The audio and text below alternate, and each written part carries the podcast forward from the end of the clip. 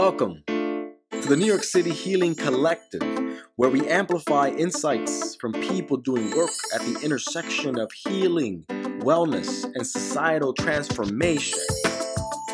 This is your host, Angel Acosta. Let's dig in. Welcome, Mindy Fullilove, to today's episode. It's a pleasure and an honor to, to have a conversation with Sister Mindy, a dear colleague and former professor of mine. Uh, Mindy has been a scholar in the public health field and has written extensively around social psychiatry, but also urban displacement, community development, community organizing, and it's just a wonderful colleague to have in my life and in my network. Uh, welcome, Mindy. Thanks, Angel, for having me. Yes, yes. So this is the first episode that I have since Corona and the COVID nineteen outbreak uh, unfolded. So it's a unique episode, and I kind of even even thought about having you as as like in a sense our first real guest uh, since the world has become anew. Um, and one of the questions that I begin uh, our discussion with is how are you how are you staying grounded these days? That that is a top question because uh, uh, this is hard on on everybody. I think in the whole world. Mm. The it's a uh, part of it is that uh, I find that um, it's quite a unique opportunity to live through something at the scale of this pandemic that's affecting the whole world at the same time. So, uh, yeah, I've, my colleagues in Italy, my colleagues in France, my colleagues in Germany, for example, my colleagues in Japan are going through the same thing I'm going through, and it it's quite it's quite riveting to get to see how the world works in that in that way, in the sense of the ecology of disease. Um, so I'm quite fascinated, and so studying the pandemic helps me to stay grounded. Um, but also, you know, I've been in my house for five weeks now, maybe six weeks. It's irritating. Uh, my own cooking is irritating. So happily, my my daughter Molly took pity on me and brought me somebody else's cooking, and I figured out how to order in. This uh, big breakthroughs, um, mm-hmm. and uh, you know, so the, the so the issue of how am I supposed to handle when I get irritable, which is comes and goes, but it's a struggle, right? It's whatever. Some people are depressed, some people are anxious. I, I get irritable. So then, um, you know, I, my personal uh, practice is to try to recognize my feeling, not just blame the person who got on my last nerve, mm. and um, try to breathe through it, settle down, let it go, forgive them for being so annoying. uh, and uh, of course, as you know, I, am a huge admirer of Pollyanna and the Glad Game. Mm-hmm. So I try to find what is there, and even in that moment of this person being so irritating, what am I learning? What are they offering me? How are they teaching me to be a better person? What can I be glad about? So I, I try to be very disciplined about that. You know, there's so much uh, being produced now in terms of content I found your blog, Countdown to Main Street, to be really uh, grounding. So, so thank you for producing that. I'll actually share that in the episode description with folks to kind of uh, invite them to really check that out. Well, part of this episode was to invite you to talk about some of the things you write about uh, in that blog. And as, as you said in your initial responses to my first question, like this, this new togetherness that, that is happening right now globally, could you talk a little bit more about that just briefly in terms of what, what does that mean to you, this new togetherness? It's a, it's a really important question because, uh, you know, sort of uh, everybody experiencing the, however we're experiencing it, obviously we're not all experiencing it exactly alike. Mm. But having a, a pandemic where none of us, nobody in the whole world has immunity, we're, we're mm. all at risk. Some of us have money and can protect ourselves better. Some of us can't protect ourselves at all. But but that doesn't change the fact that none of us has any immunity in our bodies. Mm.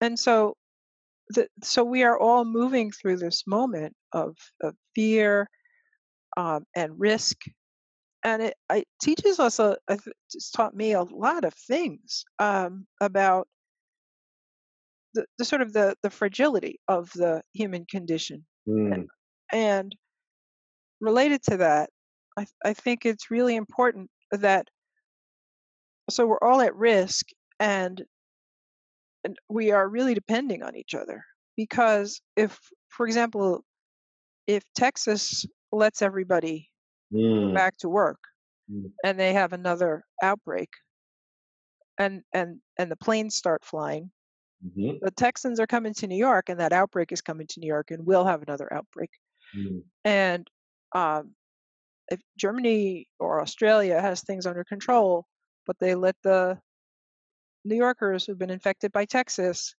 come they'll have another outbreak so it, and it's almost like the the need to talk to each other, the need to study with each other. The you know how many doctors in Italy and how many doctors in the United States, for example, have been on the phone to doctors in Wuhan, China, mm.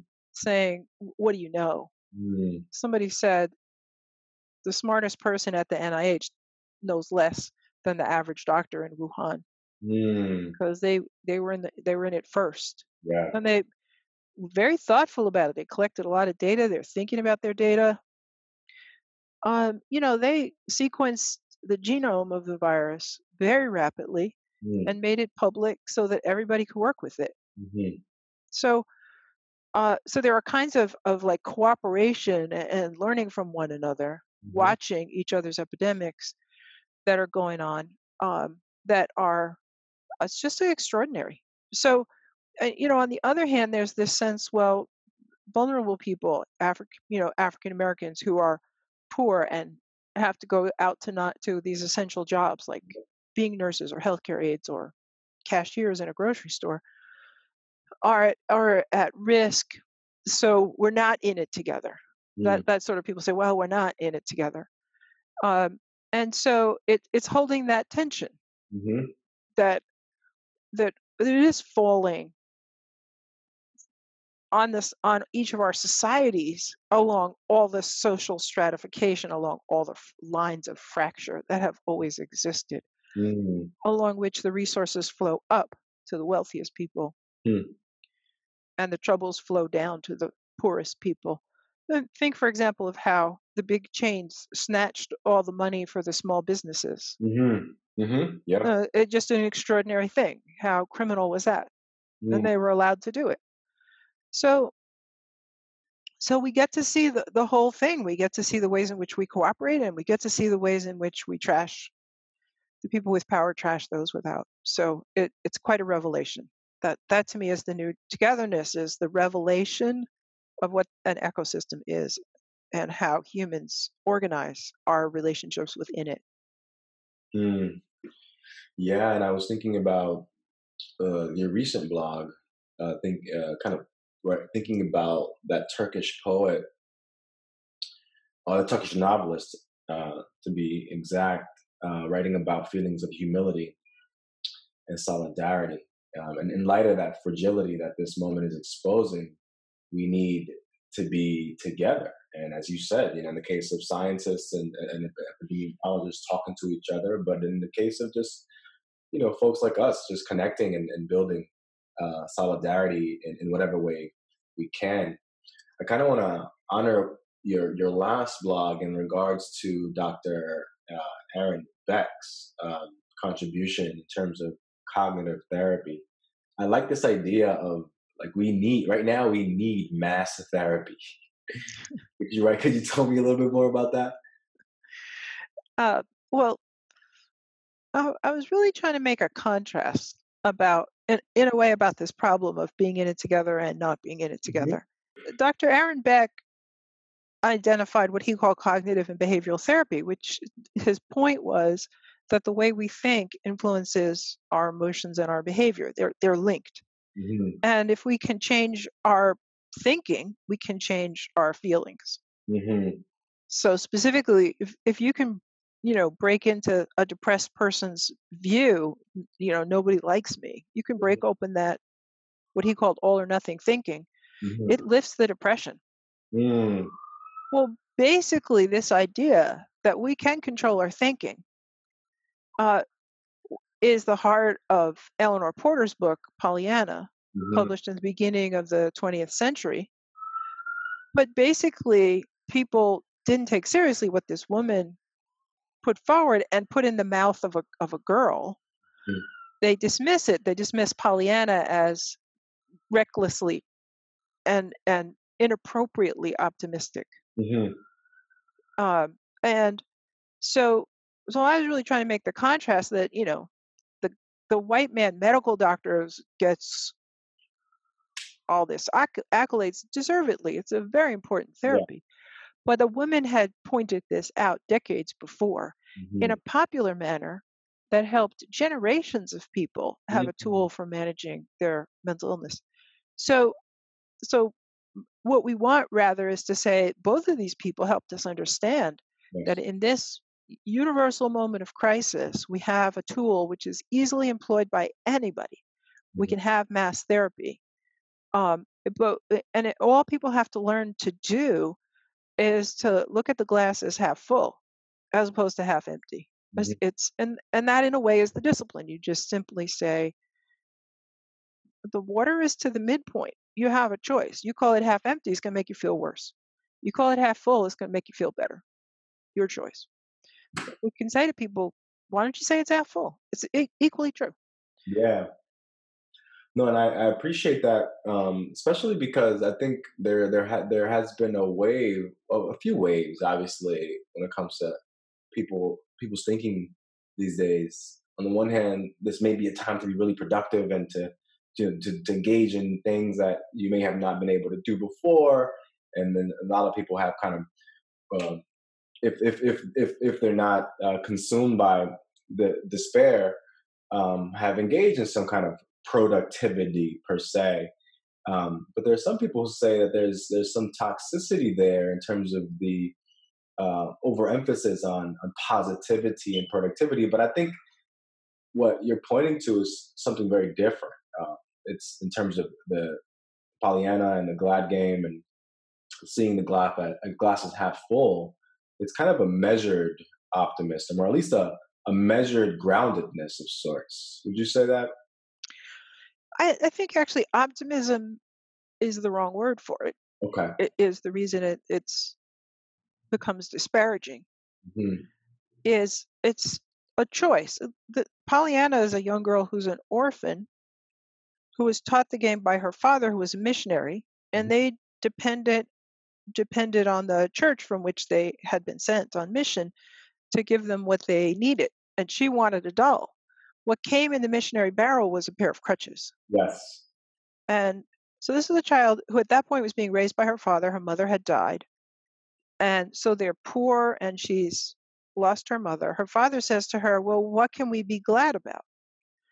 this and and she's a little kid she's got crutches instead of a doll she said absolutely nothing he says we can be glad we don't have to use them that's not optimism that's brutal reality right what yeah. they had was crutches they didn't have to use them and you could you could choose to be glad about that mm-hmm. so it's it's the that reality is brutal but we get to look at any facet of it we want it has more than one facet Yes.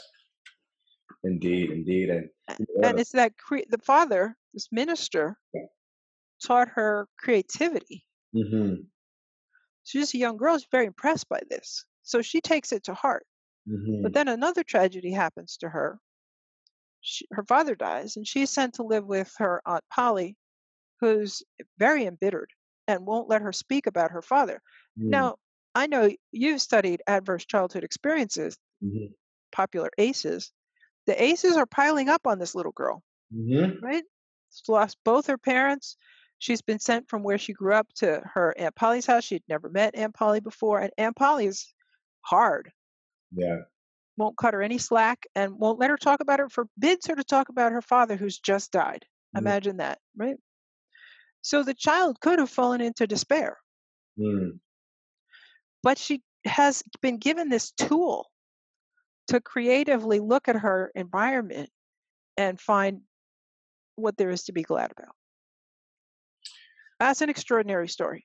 Yeah, indeed it is. And it reminds me of um, that kind of concept uh, of cognitive reframing and, and finding language to, to name what's happening to you um, in a given moment or in a given situation and, and being able to kind of use that framing to just either redefine it or just get more clarity uh, on it. One of the one of the new normals is that, as you heard earlier, the the ambulances. I mean, in the Bronx right now, I'm in the I'm in the epicenter of the epicenter, as I kind of jokingly said earlier. Um, but I I'm daily reminded of of the vulnerability you speak of uh, in light of just at least four to five ambulances passing by every couple of hours. And initially, it it it, it literally caused a physiological response um, where I kind of either become hyper aware, hypersensitive, and, and now it's it's just a gentle reminder of that fragility you mentioned, and and, and sometimes I'll I'll hear I'll hear a siren and I I think of a of a loved one who I care about and I'll text them, or I'll think of a, a favorite book of mine in my bookshelf and I'll just even if I don't open it, I just kind of maybe pull it to the side. Um, so that reframing um, in light of the conditions is, is major. Is major. Um, I want to kind of take the opportunity to thank you publicly. Um, I don't think I've ever haven't given a chance to to do this, but I just appreciate you so much, um, especially for the work uh, that that you have done uh, with the 400 Years of Inequality Committee, and I have been blessed to uh, to to contribute uh, to that process. Um, so I wanted to kind of get into a little bit uh, into thinking about this moment uh, and thinking about this 400 year legacy since the arrival of enslaved Africans to Jamestown in 1619. Uh, I know that uh, you you you you recognize that it is not news um, that for communities of color, especially African Americans, the COVID 19 outbreak has been devastating. That's not news. In fact, it just it just reveals the very conditions that were in place already. Um, but could you tell us a little bit about this concept of weathering um, and how it connects to that kind of 400 year legacy? The, the concept of weathering was proposed by Arlene Geronimus and her colleagues at the University of Michigan. And what they were interested in was the ways in which stress ages us. Mm-hmm. Uh, so if you have a lot of stress, you age faster. Mm-hmm. And uh, there are other things as well. So if you have a poor diet, you age faster. If you don't get if you don't get sort of time for leisure, you age faster. You have to work too hard. So factors in the lives of African Americans that are you know across the board, both because they're um, work we African Americans are working class people, right? For the most part, we're not capitalists. Mm. And we tend to have the worst jobs and to be the last hired and the first fired. Mm. So, um, uh, so that's that's part of it. Uh, is that is that you see in our lives the crossroads of the oppression of capitalism and the oppression of racism. Mm. What I like to think of as American Jim Crow capitalism, that mm. they're always present. So it's both our, our working conditions and the ways in which we're abused in the workplace and being African American. Mm. So all, everybody who works under those conditions is having a difficult time. Uh, we get a, a double whammy. Mm. So the and this causes our bodies to age more quickly. So African Americans um, have more illnesses and die at a younger age than, for example, uh, uh, uh, people in other groups. So, so that's what her concept of weathering is. That that this is about the the wearing out of the body at a at a more rapid pace. Mm. And so there's some aspects of of the wearing out of the body, and they're trying to figure out which, what what whichever they are, the weathering of the body, and the, this really harsh virus mm-hmm. intersect in a very deadly manner. Mm. And it's, of course, compounded by um, the fact that in, in very poor communities, there's very poor health care. Mm-hmm. Um, what's been interesting in this epidemic is that there's been a lot of discussion of the problems of inequality. I think more than I've seen in any other crisis, more honest discussion, and, and a lot of it. Mm. And as you know, in our project, 400 Years of Inequality, we were, were really trying to lift up that that the creation of the concept of inequality and the mm-hmm. imposition of inequality, which gets imposed on a lot of different people, um, as a as a foundation principle of the republic, is one of the lasting and lingering consequences of, of slavery. The ideology of slavery was that mm-hmm. some people could be enslaved because they were inferior. Mm-hmm. This gets imposed on women. It gets imposed on sexual minorities. It gets imposed on religious minorities. And as you look around, you see uh, for example, a huge proportion of the essential workers are women and they're poorly paid. Mm. So people who are working in grocery stores are likely to be women. People who are home health aides are likely to be women. Mm. Nurses are women largely. So many of the essential workers who are in these high risk positions are women. You see this um, in the risk posed to the Hasidic Jewish community, mm-hmm. which in in its reaction to the oppression of Jews and the Holocaust, r- retreated, mm-hmm. um, but and really just decided to be isolated from the larger society. But in that isolation, really has um, less access to the news. Mm-hmm. Um, and and a great devotion to their practices, which they see as protecting them. Mm. So so they're at risk, um, and and and so we see this over and over that inequality produces risk. Another inequality that produces risk is the inequality of education. Mm-hmm. Um, so many many people in the South have act, not got good access to good education or scientific education, um, and so uh, so all of these inequalities, inequality in access to education among them, create, eh, you know, tell you where the virus is going to go. Mm-hmm.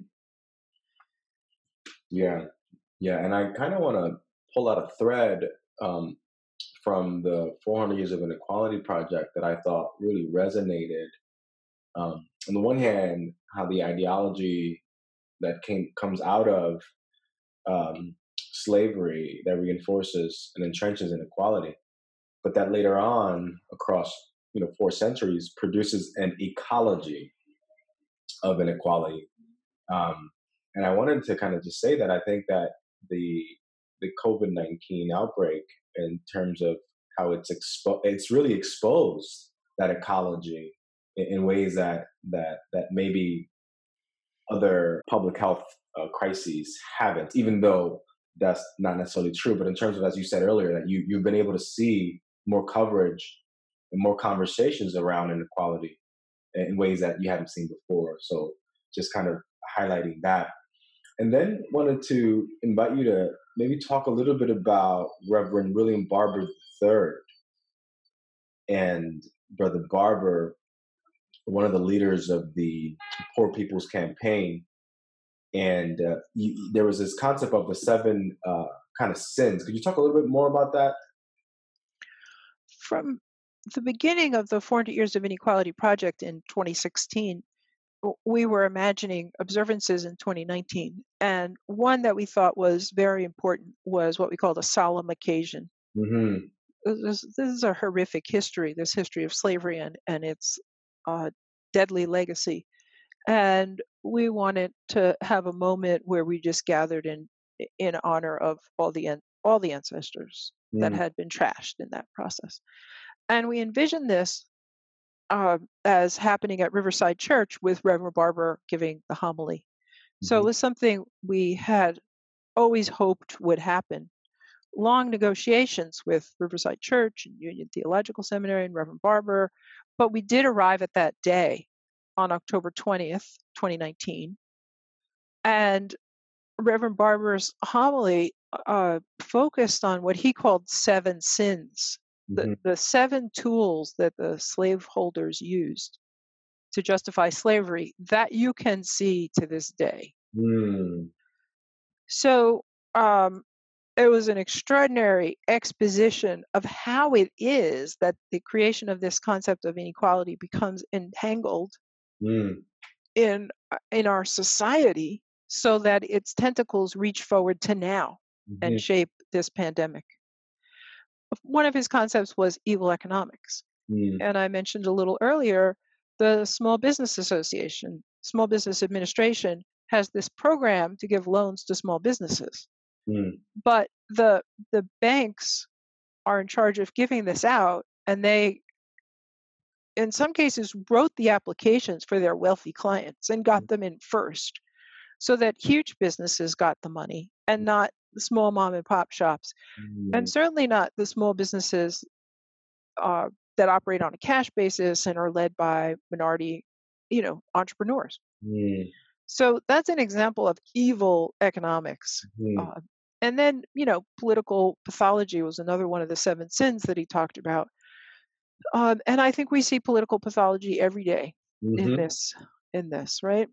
The, for example, having a president who says things that are not only untrue but but literally deadly mm-hmm. as advice to mm-hmm. people inject bleach, mm-hmm. uh, which one hopes nobody would do. But on the other hand, the president is saying it might work. That's political pathology. Mm-hmm. That that people let him say this, that they broadcast it, that it is out there for people to deal with as a as a concept. That's political pathology, uh, and that's from this founding of the nation as a slave nation, and all the twists and turns that the ruling oligarchy took to impose slavery, this complete inhumane institution, mm. on the nation. Mm. And those things are with us still. Yes, yes, and I and I was there for that um, observance and homily with Reverend William Barber III, and I, it was it was powerful. I'll actually include that uh, speech and that video in the episode's description and I could just add that Robert Sember and I uh, did an, an analysis of the pandemic using the seven sins, and, and that's on my blog. So maybe you could link to that too. Yes, yes, indeed. I'll have to kind of go back into that. I kind of want to um, end uh, part of this conversation uh, with that last notion of political pathology um, and some of the ways that that impacts uh, communities um, I came across this really interesting concept uh, that came out of uh, social psychology called epistemic trust. And I wanted to read to you just part of what that means.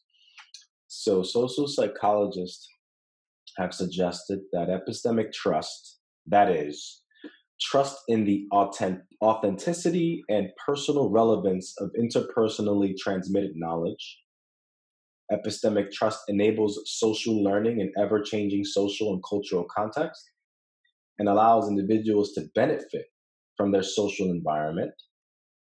Epistemic trust allows the recipient of the information being conveyed to relax their natural epistemic vigilance, a vigilance that is self protective and natu- naturally occurring. The relaxation of epistemic vigilance allows us to accept what we are being told matters to us. So that's kind of like a broad kind of overview to a certain degree, but I, I get the feeling that the ways in which the political pathology is unfolding is generating epistemic distrust, where some of the information is coming from the sources of power we're supposed to rely on actually are, on the one hand, detrimental to our health and incorrect. Um, but there's something here for me is that because of the legacy of 400 years of inequality, that there has been epistemic mistrust in place for longer than this current moment. And I just kind of wanted to invite you to think with me around this idea of epistemic trust. I think you're completely right. That there's epistemic mistrust from the beginning.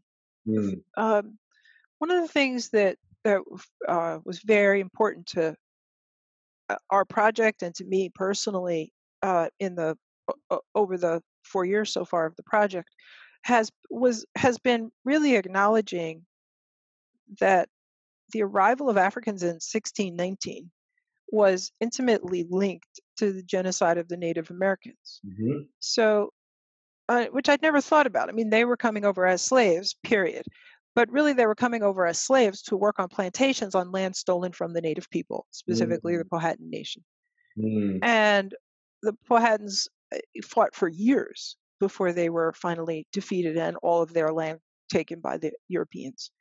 So the so both Africans coming over to be sold into slavery, poor whites who were in bondage, and native people from the beginning were writing protests of what was going on. Mm-hmm. You know, they, they understood the brutal dehumanization they were experiencing. And so the, this whole system of you know, political pathology, evil economics, and the other five sins is meant to shut out that voice of protest. It's mm-hmm. a profound fracture. There's mm-hmm. part of the of the country, the ruling oligarchy, mm-hmm. that's promoting lies, and then the great mass of people who sometimes get caught up in the lies and sometimes see the truth. Mm. Abraham Lincoln said, I think the, one of the most profound things about this, which is you can fool all of the people some of the time, and you can fool some of the people all the time but you can't fool all the people all the time mm-hmm. and and in a way this epistemic distrust is at the heart of of like it, it, it we're people in charge are trying to fool us mm-hmm. They're trying to fool us all the time mm-hmm. and they succeed with all of us some of the time with some of us all the time but mm. they don't succeed with all of us all the time and, and then that's the heart of it it's another way of looking at it is my, my colleague Rod Wallace has written a lot about collective consciousness. Mm. And what is the collective consciousness like in a fractured society? Mm. And one of the ways we looked at this actually was in this problem of epidemic response. Mm. That in a highly fractured society, the way the epidemic response unfolds is highly dysfunctional. Mm. Because it's not a, a unified we're all in this together let's get this done response it's much more like well we have to get something done but what can i get from my people mm-hmm. And how can i leave out your people it's, mm-hmm. it's, much more how can i replicate inequality than how do i save everybody mm-hmm.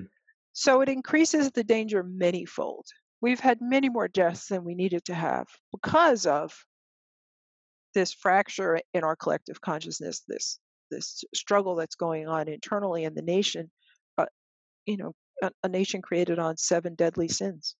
Yes, yes. So thank you for that, and um, kind of wanted to just close with just some reflections, inviting you to reflect with me, uh, because just like Dr. Wallace talks about collective consciousness, I've been kind of one of the places that I found a lot of hope. Uh, is in the work of scholars who have, and just community leaders who have talked a lot about collective healing and uh, specifically uh, responding to intergenerational trauma and finding the resilience uh, that can be transmitted through generations, that intergenerational um, transmission of resilience. Um, and uh, have, have seen some amazing conversations with this one scholar from Germany, Dr. Uh, Thomas Hübl, talks a lot about collective healing.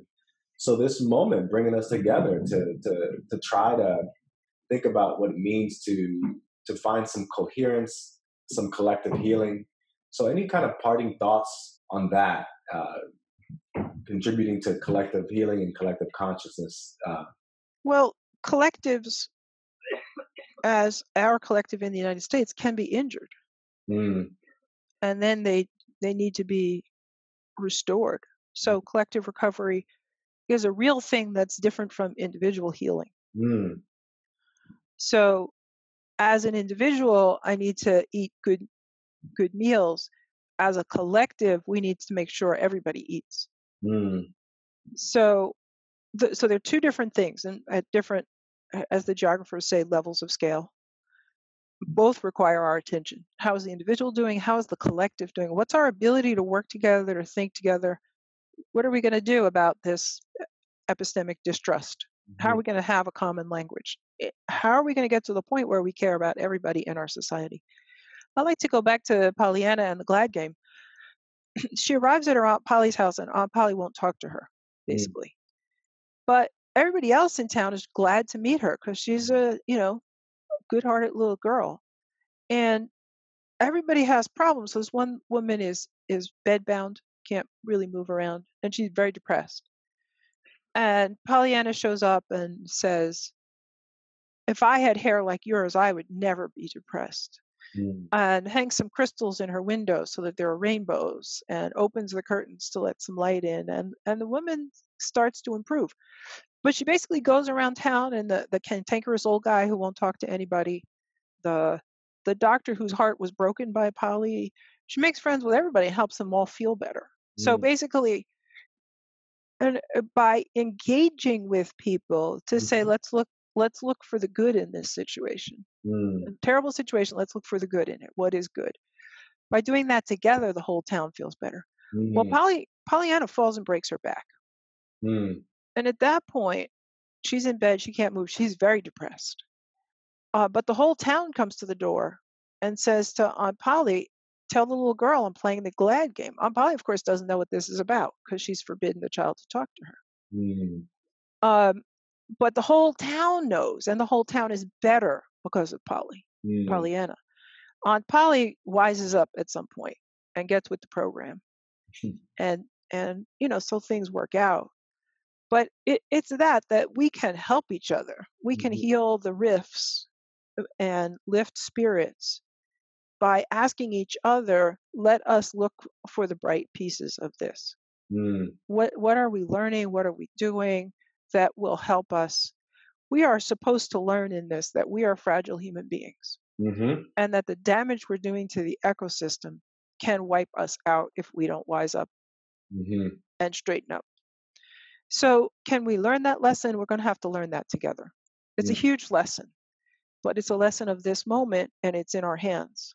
So that's the collective recovery. We have to say, okay, we're not the great, you know, gods we like to think of ourselves as. Mm-hmm. We're fragile people that can be taken out by a little tiny virus. Mm-hmm. So, yeah, we have a big moment here. I know, I know. Well, thank you so much uh, for taking time to talk. Uh, and I just leave with thinking about more about collective recovery collective healing and, and the kind of the collective fracturing that we are experiencing now. Uh, thank you so much uh, for joining us. Yeah, thanks.